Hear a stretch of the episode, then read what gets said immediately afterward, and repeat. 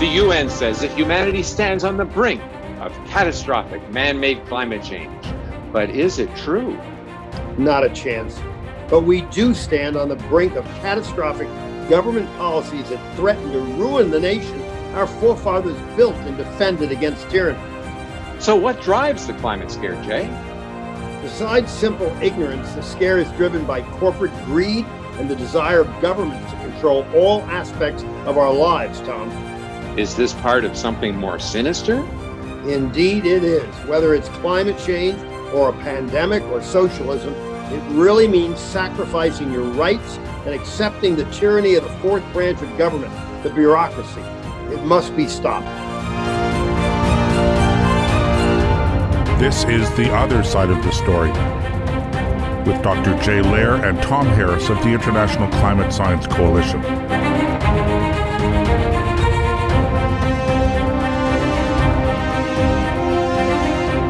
For years, we all thought that Russian President Vladimir Putin was a master of military and foreign affairs strategy. But things look pretty different now, don't they, Jay? They sure do, Tom. And it's uh, so exciting to have a, friend back on the show who knows uh, more about Russia and Ukraine, is really expert in this. And I'm so excited about uh, hearing his answers. We've We've had uh, Rich Kozlovich on our show before. In fact, we've only had a few people on more than once, and I think this is the third time we've had Rich on, and it's because he uh, is such an expert at so many things. He reads everything, he studies everything, and uh, knows an awful lot more about this subject than either of I. So I'm really excited to get going. So tell our audience again just who Rich is. And other than I'll just say he's a, a resident genius that's been on the show a number of times. Well, our guest this week, for the third time in the past year, which is the first time we've had a guest on three times, is Cleveland based Rich Kozlovich, who runs the blog Paradigms and Demographics, which you can see on the web at paradigmsanddemographics.blogspot.com. And I'll put that under the podcast when it goes up on Monday. As I said before, this is the first time we've had a guest on three times, and I think people will see why. In his writings and in his in this interview, Rich looks behind the curtain to see what's really happening with Vladimir Putin and his disastrous decision to invade the Ukraine. So, welcome back to the show, Rich. Well, thank you. I, I got to tell you, I'm, I'm a bit embarrassed by that introduction. I'm really flattered. I hope I'm, well, I hope I'm deserving uh, you, of it. you need not be embarrassed. Uh, I've been working with you for over three years, and uh, you've never uh, failed to amaze me with the depth of your knowledge and so many things that uh, I'm a little shallow in. So, right now, I want to uh, talk about an essay you wrote, Question Putin's Intelligence where for a long time folks thought him a very bright fellow, a chess master, and and so on. Uh, explain what finally showed you that he's not the smart guy we once thought him to be. Well, he's not a dumb guy, okay. He's but he's clever, uh, and there's a difference between smart and clever. The reality is he hasn't really had to be all that smart all these years. It didn't hit me. I, I, certainly didn't pick up on it until this all happened. And I read Bill Browder's book, Red Notice. And I realized he didn't have to play chess because all these world leaders were catering to him. You know, if, if you're playing uh, uh, with people that aren't uh, aren't challenging you, you don't have to be the brightest pebble in the brook to really look like you're accomplishing something. And that's what it really came down to. None of that changed until Trump became president. And then all of a sudden, he had to play, really had to play chess. And quite frankly, compared to Trump, he was found wanting. Is there any truth to the rumor that he is ill? I've, I've read it a number of times, although I must say, not in the last couple of weeks. Do you know anything about that? You know what? I've been asked that on more than one occasion. And uh, I you, as you know, I belong to a, uh, an eclectic email group, and that came up in discussion. And my view is it's a, an enormous speculative waste of time trying to figure that out. Uh, he's an extremely secretive guy. He travels with a medical, of all things, he travels with a medical staff. Now, a lot, I think a lot of this is all because of there's a lot of young Russian leaders who would really, really like to see him have some serious health problems, who would like to take over. And quite frankly, if something really bad happened to him, they would probably let him lay there and die the way Khrushchev and his crew did with Stalin. Quite frankly, if he was out of the picture, I really think this whole problem would go away. But I think it's all speculative. I think it's people in the media that have nothing else to do and they have to fill out their obligations to write articles. And so they throw all this speculation out there. And there may be truth to it. But quite frankly, when there's so many other really important things to look at about involving Putin, I think it's I think it's just a waste of time. Well, that's great because we're we're going to get into those other things, and you alluded to the fact that Trump was a better chess player and a smarter guy than uh, Putin. It appears that Obama, Clinton, and Kerry all dealt with Putin as the evil idiots I think them to be. How would you describe the years they dealt with Putin in terms of the, the battle between Russia and the United States? Well, for years, I had, uh, I, as I posted articles on my blog, I used to make comments and saying it's clear Putin is playing chess while Obama is playing tiddlywinks that was completely wrong. Neither was playing chess nor tiddlywinks. They were playing patty cake. The whole thing was that this, this, uh, I wouldn't call it a conspiracy, but it was an understanding. They didn't want to give a Putin a bad time. They didn't want to make him look bad. They didn't want to inconvenience. It was the Great Reset. Remember having Hillary with her button called the Great Reset button? Obama, Hillary, and Kerry, Kerry were all part of that intellectual compact and the reality is, once again, when you're dealing with people that aren't really challenging you, you don't have to play checkers or you don't have to play chess. You don't have to be the brightest pebble in the book when you're dealing with people like that. And that's what it really came down to. All of this has become a, for, certainly for me, uh, has become a real eye opener into Putin's intellectual capabilities. Not trusting Obama and Kerry and, and Hillary and understanding their corruption was easy not understanding that relationship with Putin is now only coming to light, at least from my from my point of view. I read an article in which they were talking on and on about Putin's supposed health troubles, and they showed a video which supposedly demonstrated it, but I didn't see it. I mean, they said, "Oh, look, yeah. his his knee his knee bent." So he must be suffering Parkinson's disease. I thought, well, geez, then everybody must think I have Parkinson's disease when they watch me give a presentation. Because yeah, I'll put my knees around. Like I honestly, I think you're right. It's blown up. Uh, he's almost 70 years old. And quite frankly, up until just recently, no one ever questioned his physical capabilities because he's quite a bit to show off. He's bound to have some difficulties as he grows older because that's the nature of things. But I think that's being way overplayed. Yeah, I agree. In, in one of your essays, you mentioned that his former work as a KGB agent has colored his management of the entire nation of Russia. Could you explain that? I certainly myself do not understand what that created for him as a philosophy of management. When it all fell apart, he ended up be, as a lieutenant colonel in the KGB. Now, the KGB is a was a brutal organization, and the I think it's the FSB that's not maybe accurate, but it's the whatever it became, he was part of that. They are brutal. They don't really play by the rules. They killed people, they uh, extorted people, the corruption was staggering.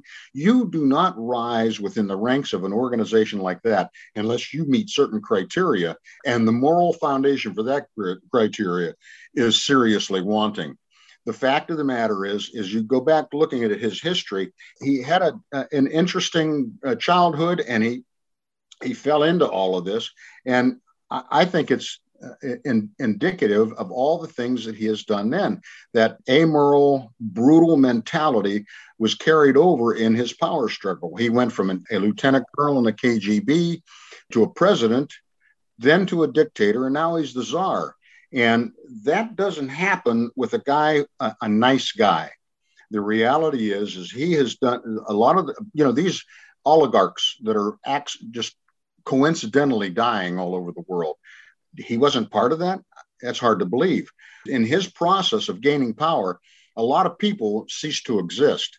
The reality is, it's that brutal KGB mentality that is foundational to his willingness to do whatever it takes to get get and hold power. As we talk about this, I'll bring a little more into focus what I think about that at any rate. But that's that's the uh, I think his KGB background is foundational to everything he's done.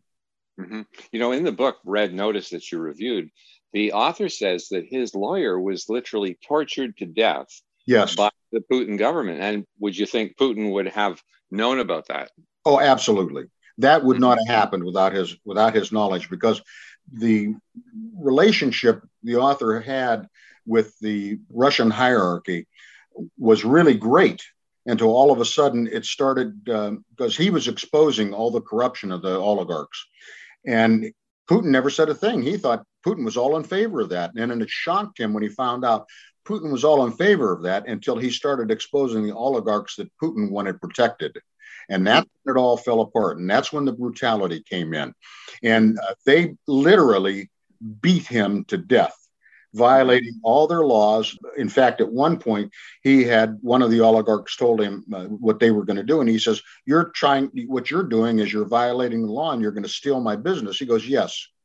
And he thought that was just fine. And that's the kind of thing that went on with the oligarchs. The ones who survived were the ones who capitulated to uh, Putin. They went and groveled, gave him huge chunks of their businesses, making him a phenomenally wealthy man. Yeah, but the thing to remember, and this is will come up later probably, is these were not people that were all big Putin fans. These were people that were acting within their own self-interest. Do they have loyalty to Putin or do they have loyalty to their wealth and self interest? These are not the kind of people that you want to turn to when you're in deep trouble because they will turn on you. Mm-hmm. And Putin is one of the wealthiest people in the world now, isn't he? Yes. Yes, he is. And it's because of that. These oligarchs learned at some point there was only going to be one voice in Russia, and that was going to be his. He is, he became a modern Joe Stalin. Mm-hmm. Wow. Why did he go to war? everybody was shocked, including me. I really thought he was too smart to do this. They did two wars with Chechnya under uh, Boris Yeltsin. They, go, oh, we're Russia, we'll swamp them. Well, it didn't work. Uh, they did what Ukraine is doing now. But they had a second one, and Putin was in charge of that. And he went in and he did it more slowly, more cleverly, and he destroyed their cities, and he ultimately won. The difference was is Chechnya didn't have anybody nearby that could supply them with equipment. But nobody, and I at least I didn't think that he was going to invade Ukraine. He, why in the world would you broadcast to uh, somebody you're going to attack that you're going to attack them? And that's what he was doing. And I thought it was all maskirovka, where it's this false uh, masquerade in order to get uh, concessions. And truthfully, if he had have just stuck to, east, to the eastern Ukraine, he probably could have got away with it because the, the eastern Ukrainians are actually very pro-Russian. So that might have worked, but to actually have an all out invasion, I thought he was way too smart for that. And quite fr- uh, frankly, uh, it, it, that shocked everybody. But you, you realize there were three things that he wanted he wanted their energy, he wanted their grain production capabilities, because the Ukraine is one of the great bread baskets of Europe. Lastly, he wanted the population. The ethnic Russian population is shrinking, just like much of Western Europe. And it's estimated by 2040, uh, if the uh, at current rates of growth, ethnic Russians will be a minority in their own country. But the Ukraine was having the same problem, and now it's even worse because so many have fled to other Europe.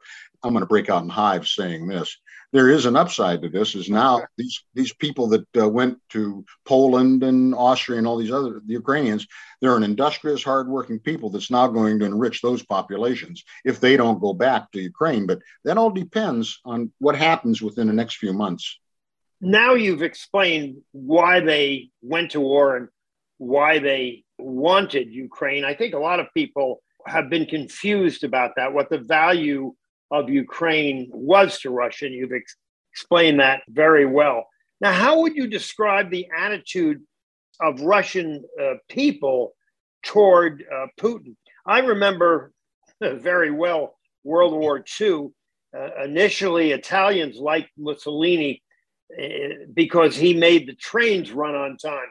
Is that similar here? We know Russians who left recently. We actually know one that just recently returned to Russia, and they don't seem to have a super negative view of them.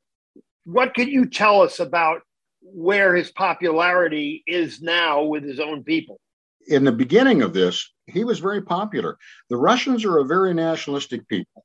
And quite frankly, the, the Russians' tolerance for incredibly nasty leaders is staggering. I mean, it's that's been that's been their history forever.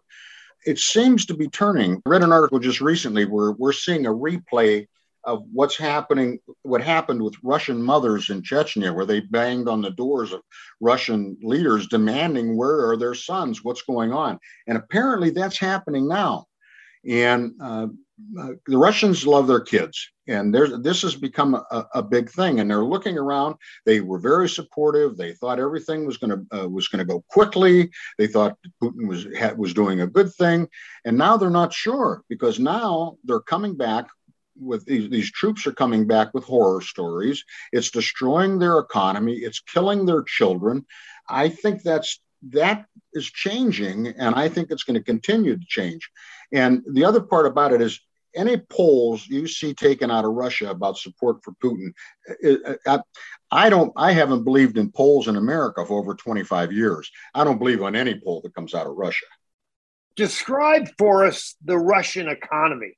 I have to feel that the war is putting a heck of a load on that economy. Uh, they're having to essentially use all their resources to fight the war.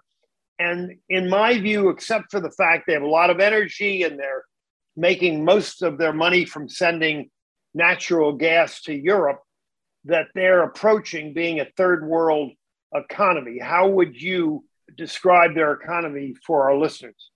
Compared to even Western Europe economy, they don't have an economy. It's based on energy and agriculture. And that's pretty much it. And I, people have asked me about that. And I says, can you name one product that everybody in the world wants that is made in Russia? Vodka. yeah. Now, and I'm not talking about these uh, um, these uh, uh, governments like India and whoever it might be that are buying Russian military equipment. And quite frankly, uh, it's not all that great. I used to always read articles about how great that wasn't pretty, but it worked really, really well. Well, the Iraq War showed that wasn't true. Remember that Russian aircraft carrier that Putin sent down through the English Channel that uh, I, I guess he thought he was going to intimidate somebody. And then it caught on fire and they had to have a tugboat come and tow it away. Well, that's not inconsistent with a lot of Russian technology. The reason why is it's not a capital generating nation. It's not a nation that inspires great innovation. It's a central planning system. And as a result, you have all the problems that go along with it. It isn't going to change just because it isn't Stalin doing it and Putin. It just it has gotten somewhat better because there's been more openness to the West. But the reality is it's not a natural capital generating country in spite of enormous natural resources a very intelligent population extremely hardworking population but they live in a society where that's stifled uh, all toward the central planning systems this whole thing uh, no matter what anybody tells you is uh, all these things are going to come back to haunt him but the rest of the world is playing a, a very uh, tightrope kind of game uh, dealing with them because they need their gas, they need their energy, they need their food. Uh, some of them need, their, like India, they have not taken a position favorable with the United States on this. They've, they've taken a neutral position. And the reason why is they've actually had a pretty good relationship with Russia over all these years. One, two, they're getting their military equipment from Russia, and they view, and this is something that probably we ought to talk about at some other time, they know who the real enemy is, and that's China. Mm-hmm. And they need all of that so that uh, and able to defend themselves against China. No matter what kind of relationship China and Russia have, the relationship between India and China is difficult. Now there are those who says because they didn't support the United States, the Quad is over. Now the Quad is India, United States, Austra- Australia, and Japan, uh, creating a, a defensive system against China. No, that's not going to happen. There's that's a separate issue entirely. India's taken a position that's necessary, but that doesn't mean they don't recognize who the real enemy is, and the real enemy is China. Mm-hmm. When I was in the Canadian Air Force, I was my office was right beside the DND library, and I read a lot about Soviet Union military capabilities. And in those days, we thought they were pretty good. I mean, they were the first to have cruise missiles. They had more cruise missiles than we did. They were the first to develop Star Wars and actually develop the um, space fighter. They had a third scale model. They flew in space. But it sounds like things are, are very different now. Do you think that in those days they really represented the threat that we thought they did, or were we exaggerating then too? Actually, they didn't. I, I just I read a book uh, I, I about Khrushchev, and we all thought those of us who are old enough to remember him banging his shoe on the table in the UN all considered Khrushchev a international clown. Actually, he was quite bright it was a, a, case of maskirovka, a masquerade. They had the world, including the CIA, believing they had all this massive technology and weaponry. One of the few who realized that they didn't was, believe it or not, Dwight D. Eisenhower. But he didn't dare say too much because all it would do is they would rip him apart in the press and on the Senate floor. So uh, most of it is was not true. They did have some advances; it can't be denied, but compared to what the United States was capable of, it was nowhere near. Now, as they have gone on through the years, is the they've developed hypersonic missiles and whatnot. But I, I told somebody recently, I says, if he has it, and I'm gonna I'm gonna assume that he does, is advanced technology is enormously expensive to develop.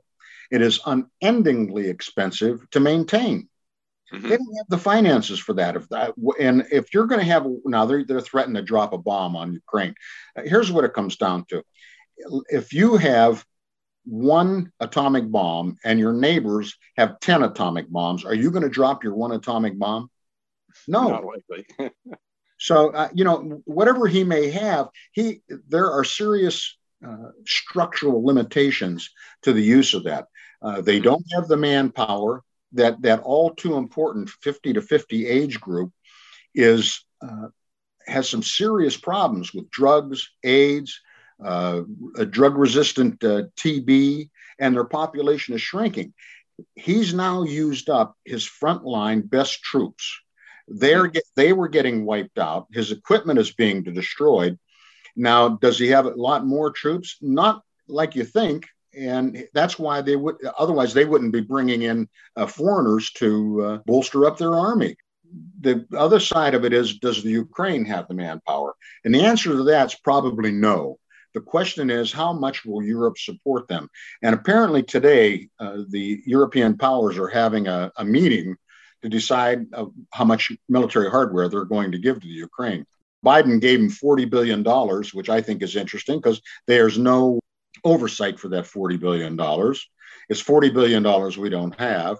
And apparently already they're selling uh, the, Ukraine. You know, I'm getting off track a little bit, but I got to say this. There's no good, there's no good guys in this story. Mm-hmm. The Ukraine government was one of the most corrupt governments on the planet. They were just as corrupt as the Russians were. Mm-hmm. So there's no real heroes. Uh, this uh, Ukrainian president only became a hero because he actually had the guts to stay there and fight them. But you, let's look at their government before that. It was stunningly corrupt. And now we gave him all this money, and apparently a lot of this weaponry is turning up on the black market. You know, you know it's and there's no, there's no real good guys. And my and someone wrote an article and said okay, so now we defend Ukraine and they win, and now we install one of the most corrupt, reinstall one of the most corrupt governments on the planet. I mean, yeah. you got to see the irony. Yeah. yeah, I was reading that, in fact, the current president has imprisoned the opposition leaders after the election, and they've had journalists assassinated who disagreed with the government. Is that true, or do you think that's exaggerated?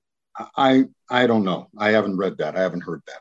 Mm-hmm. I want to jump back to the economy, uh, but first, a little bit tongue in cheek. I want to correct uh, Tom when uh, you asked the question, What is it that they really have to sell to everybody? Tom immediately said vodka. Well, it turns out we're making a lot of vodka in the United States, and the most popular vodka in Central Ohio, where I live, is Buckeye vodka. And uh, so we're uh, we're battling Russia at uh, at that level, and it's very exciting. The question I really want to ask: Is there any hope for the Russian economy? Is there any path to being a serious country again? If they manage to uh, dump their central planning concepts and allow for private ownership of property, private ownership of land, then then yes, uh, Russia has has tremendous resources, uh, an excellent, hardworking population. But when you take away the very foundation for economic growth, which is private ownership, it makes it very difficult. And I will guarantee you, the Russian hierarchy is not going to allow that to happen. They will never give up that power over the common people. So as time goes by, I don't expect their economy to grow without outside support. When Lenin said that the Western powers would sell us the rope that we'll hang them with, he knew exactly what he was talking about. And that's why it's all gotten into the situation right now, refusing to see things as they really are. My personal motto is de omnibus dubitandum. Everything is to be questioned. And. I start out with the uh, with the, with the premise that nothing is ever as it appears. You have to dig into it if you really want to see what's going on. Well, if I can understand that, why can't these world leaders understand that? They don't want to understand that. That's not part of where they're coming from. That's not part of what they want to do. And it's all this. The world is filled with go along, get along guys who, uh, who are called leaders. And the reality is they're not leaders, they're just managers who've managed the direction everybody has decided to go. And yeah. that's that's that's the sad sad the real leaders are people that stand up and say you're all wrong and i'm going to tell you why and the first thing they do is they want them shot yeah. Just before we go to break, you know, one thing that I've always wondered about is how seriously should we take the nuclear threats that we're hearing, the saber rattling out of some of the top Russians right now. I mean, they are, after all, a very prominent nuclear power. Well, that's the only reason anyone's afraid of them, to tell you the truth now. Uh, as we get into talking about this more, but uh, I, and if before this, I would have said that's just nonsense. They're never going to do that. But Putin has become so irrational. I'm not quite sure anymore uh, I think it has to be. This is one of those things where it's an unlikely scenario, but it's one I think people have to take seriously. It doesn't bother me in the least because the one thing I'm sure Putin does not want, and that's to be dead. And he and he and really the oligarchs are smart enough to know that uh, to actually use a nuclear weapon uh, gets them all dead and uh, that idea is backed up by the fact that you earlier said that Putin is one of the richest people in the world. Yeah. I don't think you accumulate money as he has for year after year without wanting someday to enjoy it. And I'm quite confident, in my view, we'll talk about your view later. Uh, he's going to end up sitting in a lawn chair by the side of a swimming pool drinking fruit food drinks in Saudi Arabia when it's hmm. all over. Jeez. So he's very different to Castro, who was quite prepared to have a nuclear war break out, even if it destroyed his country. He hated the U.S. so much. Absolutely. He, he begged he begged the Russians to launch. Most people still don't know is the nuclear warheads were already there. And he actually begged the Russians to launch but he also wanted he and his cohorts to be hidden in a uh, in their uh, their fallout shelters too while that was going on. Uh, yeah, I, that has boggled my mind for years uh, that uh, uh, he would actually promote that kind of thing. Yeah, it's interesting. If people are in Dallas, Texas, they should go into the museum that's set up where mm-hmm. Lee Harvey Oswald actually shot Kennedy.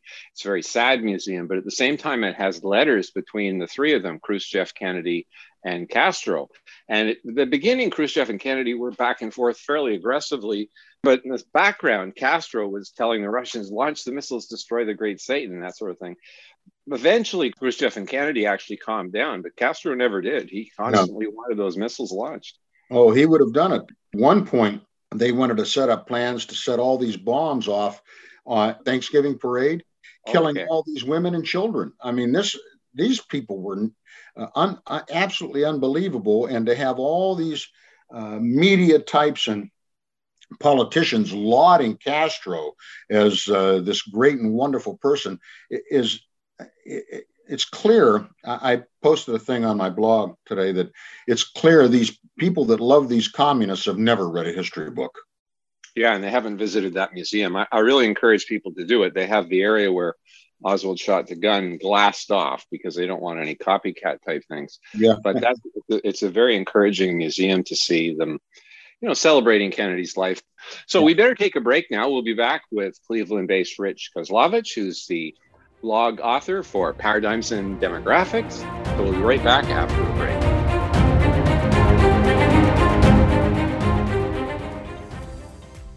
There are microbes in the air and they're in your house, and the Genesis Fogger is the solution. This is a mobile fogger that uses a unique technology to give a non toxic dry mist to cleanse the air and cleanse your rooms of microbes, whether they be bacterial, fungal, or viral, including SARS CoV 2, COVID 19. So go to the Genesis Fogger website and use the promo code OUTLOUD for a discount on your purchase of the model and get going with a cleaner house as there could be more microbes on the way we're concerned about not only the current pandemic, but future ones. So let's get real, let's get loud on America Out Loud Talk Radio.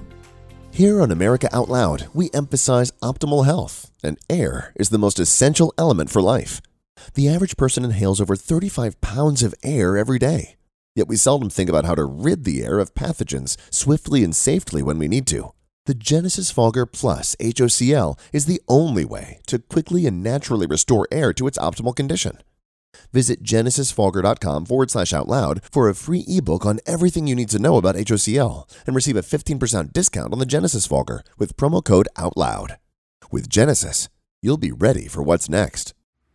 While many things we hear are lies, we know one thing is true viruses exist and people get sick. Look, there's no guaranteed way to keep from getting sick, but there is a way to reduce your chances.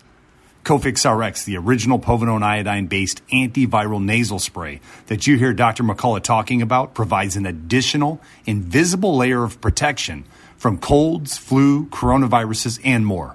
Click the banner ad on AmericaOutloud.com and use promo code OUTLOUD for 20% off. Stay protected with Cofix RX.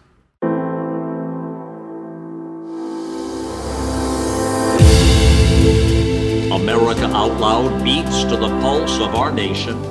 We know when you're angry, you're troubled, confused, glad, and thankful. We know you because we are you. Join us as we explore the most important issues of our time. We are America Out Loud Talk Radio. Liberty and justice for all.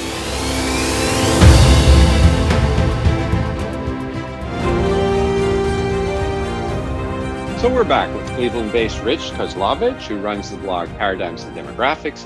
Rich is an expert on what's happening with Vladimir Putin and his disastrous decision to invade the Ukraine. So, you know, Rich, I hear from various media sources that there were a lot of Russians who were arrested for protesting against the invasion of the Ukraine. What do you think is going to happen to those people? When you get arrested by the uh, Russian police, good things do not happen to you. Now, later on, that may change, but these people are going to suffer in some way, shape, or form. Some of them may even be shot. Historically speaking, if you get arrested by the Russian police, you've got to assume it's going to be ugly. But I also believe that we're going to start seeing more of this kind of a thing. It will get to the point where you might see them opening fire on the crowds. I am inclined to believe that we're going to see more public demonstrations about this. They've destroyed your economy. They're not able to fund their pension plans for their retired people now. One of my rules is everything is the basics. Okay, when you disrupt the basic needs of a society, uh, governments start to have problems. There's it's a Machiavellian principle.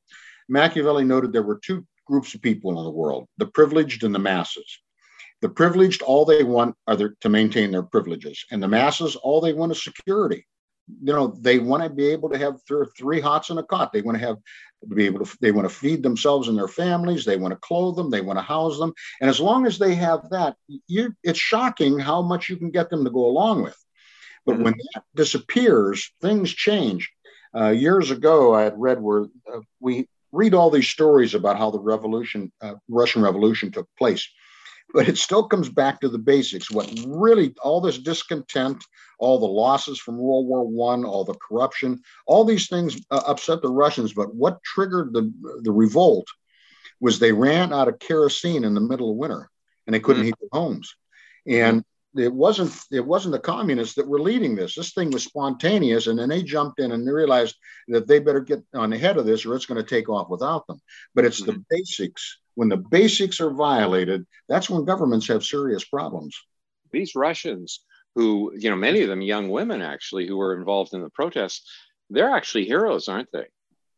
Oh, oh, absolutely. To have done it as early as they did was was really, really gutsy in any time in Russian uh, Russian history, public protests were gutsy. It's really gutsy right now.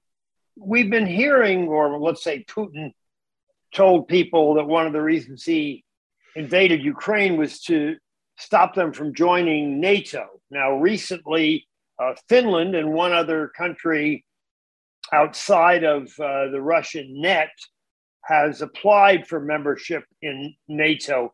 Where does NATO stand in all this?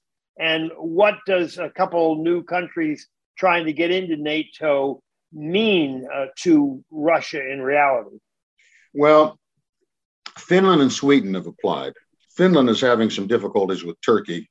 Whether that's resolved or not remains to be seen. It has to be 100% agreement to let anybody in.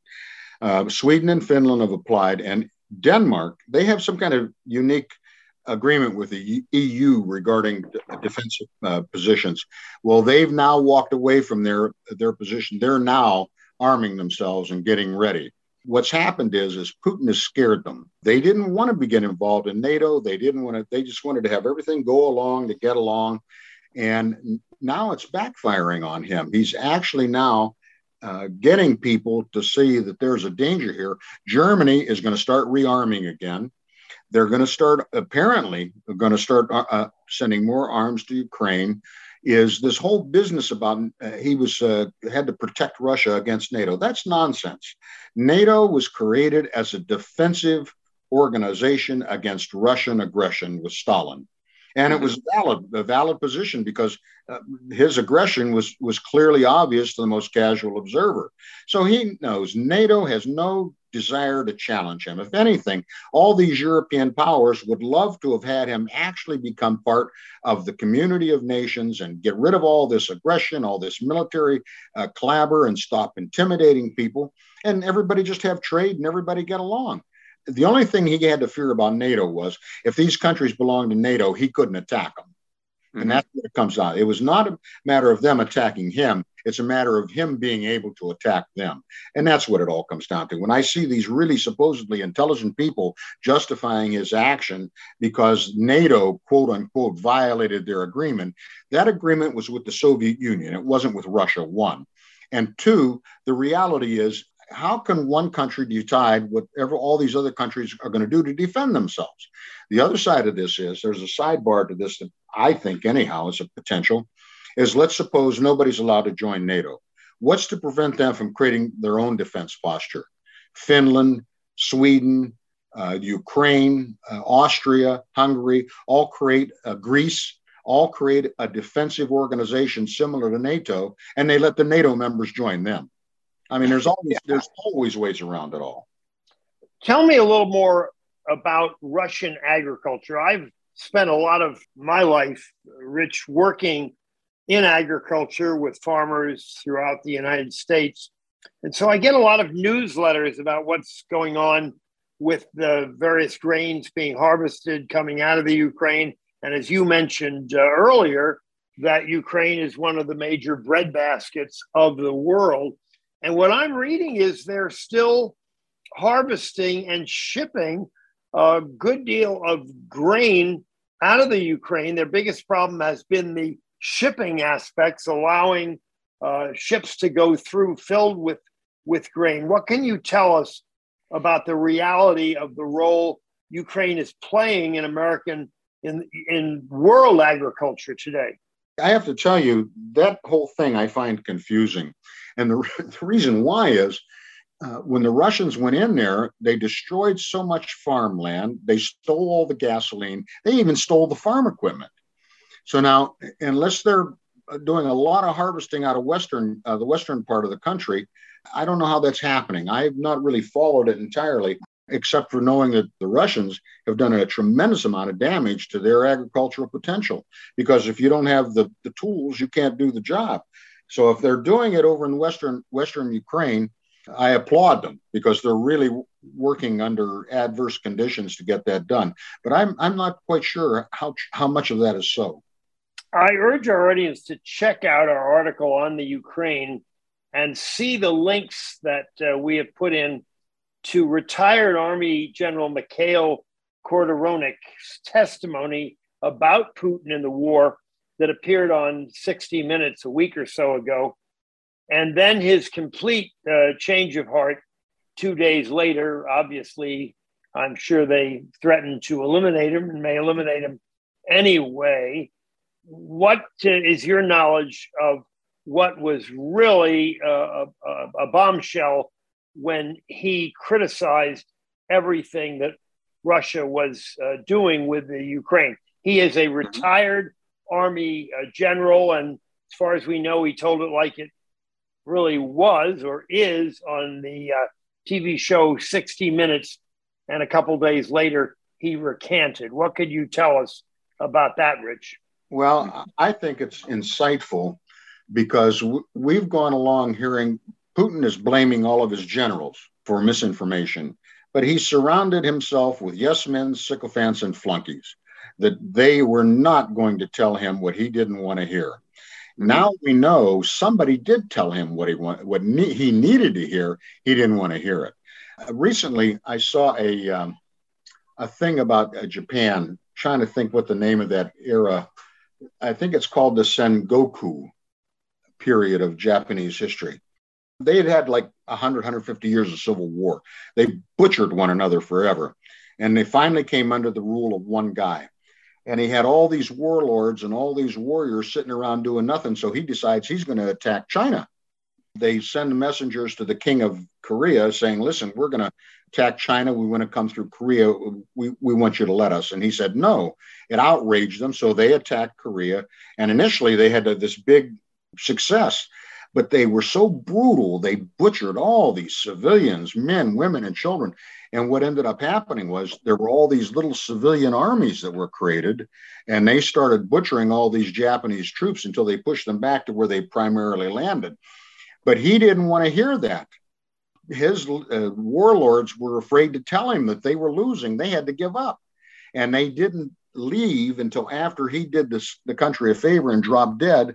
And all these warlords said, Hey, let's get out of here. We've had enough of this. But the point was, when you're the leader and you refuse to hear what's actually going on and the real potentials, disaster follows. And that's what's happened here. We now know somebody did tell him the truth. He didn't want to hear it. It's not, uh, are the generals at fault? Well, if you surround yourself with generals who are afraid to tell you the truth, well, that's that's a shared responsibility. Mm-hmm. I just add to what Jay was saying. This particular army officer, Mikhail Khodaryonok, I guess is how you pronounce it. Uh, he actually warned Putin before they invaded as well. Oh, it wasn't just in May. And he, he, told them this is going to be a disaster because the Ukrainians will fight to the death. Exactly. And they are and they're well armed. They could potentially have a million man army. So I mean, he was warned, Putin was warned before the invasion too.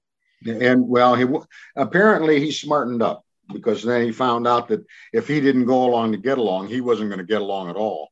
You know, he recanted the truth, obviously, uh, a couple days later, hoping to survive. Uh, only time will tell whether he actually does survive. Mm-hmm. I'm in contact with uh, folks in uh, Germany, and there has been a major change that I read about and hear about in Europe in general, uh, more cohesiveness. The war in Ukraine has kind of brought them together. Uh, I see it as a, you know, a potential positive for all of Europe when all this is over. Uh, how has Europe changed since the war began, in, in, in your opinion? Again, I'm going to break out in hives. There's actually been an upside to this. Is the Europeans, eh, not, let me phrase that, the world, Europe and the world has now realized that all this globalism is now turning into a disaster. They realize they can't rely on uh, foreign powers for their necess- for their needs. Uh, Europe is going to start abandoning their green initiatives regarding energy and I think agriculture. Mm-hmm. Is they're going to have to start, you know, they this idea that they can go back to 17th century agriculture and feed the world is baloney. This mm-hmm. idea that they can uh, they can generate sufficient energy through uh, windmills and, and solar panels is nonsense. Germany plays the role, but the reality is they're able to tap into the nuke power uh, that's generated in France. We're starting to see this as a worldwide phenomenon. Uh, these supply chains are being disrupted. They can't rely on it. And the other thing, now I, I'm kind of a little snotty about this.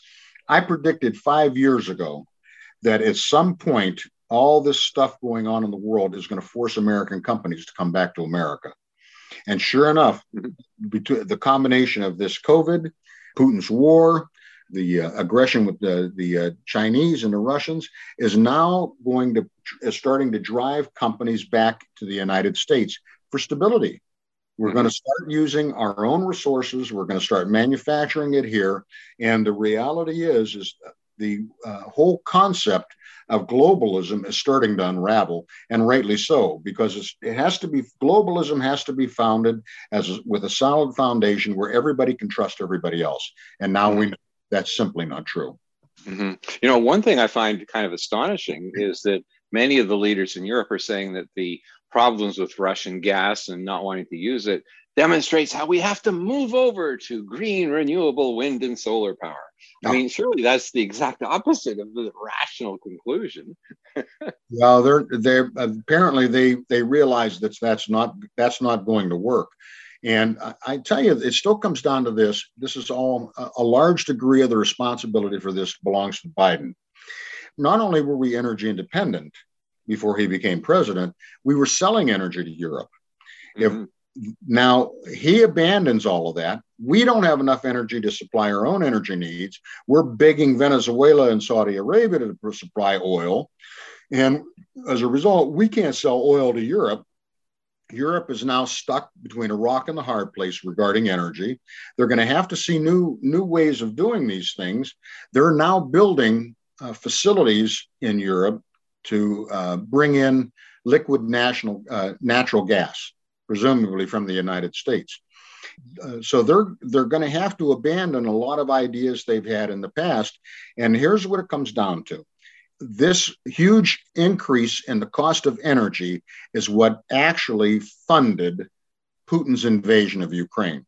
Mm-hmm. So a large degree of this actually is on the shoulders of Biden and the Biden administration and their abandonment of uh, energy production well, also canceling a major pipeline from Canada, of all places, while oh. they would go and talk to Iran and Venezuela. Yeah, I mean, it, it makes you wonder what's wrong with their minds. Uh, hmm. it's a, a, a, strange. I've often said to people, I says, you know, the the leftists really are smarter than us. And they goes, why? I says because for them to believe the things that they say and do is rational requires enormous mental gymnastics. No, I have a very different view, and our listeners have probably heard me voice it. I really believe uh, the people behind Putin and I mean behind uh, Biden are really communists, and oh, they hate capitalism, and they want to destroy America, and they're doing a very good job of it. But I really have confidence uh, in the American people, and I believe with all the disasters Biden and his uh, puppeteers create every day. A few thousand Americans wake up each morning and realize they made a mistake if they played a, a role in voting the Democrats uh, in regardless of how much cheating was done. I look at the midterm elections as a national poll of the intelligence of the American people. I think probably a third of our population are miserable. They hate themselves. They hate the country. They hate capitalism. Uh, they will vote for anything with a D next to their name because really a D today is a uh, is communism. That's where they're moving, and so I think the national poll that we'll take in November is going to show that people are aware of the insanity playing out around them, and that we will take over the House of Representatives by a huge margin, and we'll begin to stop the financial insanity that has been going on for a year and a half because the House is totally in charge of the budget. Thanks good, thank goodness, and they're going to be able to uh, stop much of what's uh, going on. So, as terrible as each day's actions of the Biden administration are, I could not be more optimistic about it's going to begin to come to an end in uh, January of 2023 when we uh, seat uh, a new Congress of the United States. One of the, my favorite lines is uh, the price of gasoline is the beginning of wisdom. Because it's still it's all about the basics. And uh, once again if people feel secure it's remarkable what they can tolerate. But you're right. People don't feel secure. They're looking around and you know who's really upset are retirees because inflation is, a cancer that eats up on their ability to uh, survive. You know, the if you're a retiree and you're you get you get to a certain age, you're not able. There's not much you're going to be able to do to supplement your income. And now, and all these retirement plans are going to start being eaten away by, by inflation. Uh, all the cost of uh, medical care is going to skyrocket, cost of transportation. All these things, inflation is the cancer that eats away the, the uh, muscle and bone of a society. And all of the stuff they're doing is creating all this spending, all this ridiculous things they're doing is literally eating away the flesh and bone of American culture. Can you talk a little bit about where you see the conflict going in the future. I mean, I was reading in some sources that they were speculating the reason that the retired officer Mikhail Khodaryonok, the reason he was talking about these things the way he was, was they were preparing the Russian public for a withdrawal from the Ukraine. Here's my oversight of the whole thing, uh, my overview of the whole thing is one, Russian equipment isn't that good. Russian troops weren't really prepared Russian leadership is incompetent. The Russian officer corps is weak. The people are watching uh, what's going on and they're upset about that. And in the beginning, I thought Ukraine was going to lose the war entirely, and I'm not so sure about that anymore. I think what it's all a, huge percentage. Uh, part of this is all about demographics, uh, manpower, uh, the ability to generate income, and at the beginning of this thing, if he, if Putin had just settled in and taken a couple of areas, he would have gotten away with it. But now it's that that's just simply not going to happen. Is I think they can actually Russia is capable of losing this war, not entirely, but I think that I think it's it's a very real potential that not only will he not be able to gain much ground in after this, and then after this is over with, I think power is going to start draining from him, just like a president, a, a second term president, power drains from him. And I think this is going to continue on, and he may not be around as the leader much longer. If Putin is gotten rid of in one way or another, will that end the war? Like to the people who are heir apparents? I think it will. I, I think it will because they these people are looking around and are saying, you know what, this is a disaster we're destroying our economy, we're destroying our military, we're destroying our ability to rule this nation. This isn't working. Let's let's stop this foolishness. I think it will because the younger ones, uh, all these people surrounding him are of of Putin's generation. The younger ones may not, and I, I, truthfully, I don't know for sure. Uh, this is strictly speculative on my part.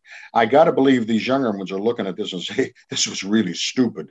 And if, when and it's just like the with that uh, Japanese uh, uh leader. Uh, they they they says, listen, this was a stupid thing. Let's go back home and forget the whole thing. And I think that's a very real potential. Mm-hmm. So it sounds like one of the keys is to get rid of Putin. I, I'm inclined to agree. Is he is now extremely powerful, but uh, you know what? Power can drain away. Uh, dra- uh, it happened with the Soviet Union. I uh, I said one time. I told uh, friends, I says, what we need to do is to get rid of the EPA. And they laughed as that's not going to happen. I says, well, the Soviet Union collapsed overnight and it was a lot bigger than the EPA. yeah, exactly. So that's one thing, strangely enough, that Biden actually got right. I mean, he was remember he was roundly roundly criticized for saying, "Oh, who will get rid of this man?" You know. Well, actually, it sounds like that is the right approach. yeah, that was a big mistake on his part. Uh, that was that was a diplomatic foolishness to say something like that openly. Uh, yeah. but the reality is the the conclusion is the right one saying it was stupid. Yeah yeah exactly. I talk about the puppet masters behind biden i think it's clear that i don't think he's written a full sentence in any of his executive orders or in any of his speeches. Uh, it's almost like uh, the public is is accepting of the fact that he's just a doddering old man who's somewhat demented. Who do you think the uh, the puppet masters are? I can certainly name Obama. I can name George Soros, that I think has financed uh, communism throughout the United States. What other interests or people do you think are holding Biden up right now? Hunter, Hunter Biden. Hunter Biden says his dad does whatever he tells him. Seriously? yeah, I, I think he's part of the problem. I think his wife is part of the problem. Uh, I think he has surrounded himself with uh, people that are uh, that dominate him. You know, I, I can I can tell you if you have trouble thinking quickly, you have tendency not to think at all. And as a result, he just kind of daughters and goes along. But the other part about that is Sure, he, he has senility issues or neurological problems of some kind. But the reality is, he's never been very bright. He's mm-hmm. always said a lot of incredibly stupid things. The thing we didn't realize was was how vicious he is. Is mm-hmm. previous to this, he always charmed his way through it. But the reality is, the man never had a real job. Yeah. He never really worked as an attorney. He never. He's his whole life has been politics, and as we've learned over the years, it's been steeped in corruption. I think it was really easy for people that were quicker than him to mold him and uh, send him in a direction that he actually wants to go. Hmm, yeah. Well, we got to end on that note. I certainly learned a lot about what's going on behind the curtain with Vladimir Putin. And it does sound like getting rid of Putin is the first step. I hope that certainly happens. So thanks, Rich, for being on our show today. Well, I I always get embarrassed when if someone calls me an expert, I kind of cringe because a long time ago, just about the time you think you know everything about something, you find out it doesn't work out that way. well, so, you're you're my expert. Okay, we'll settle for that. uh, yeah, great. Well, this is Tom Harris and Dr. Jay Lehr signing out from the other side of the story.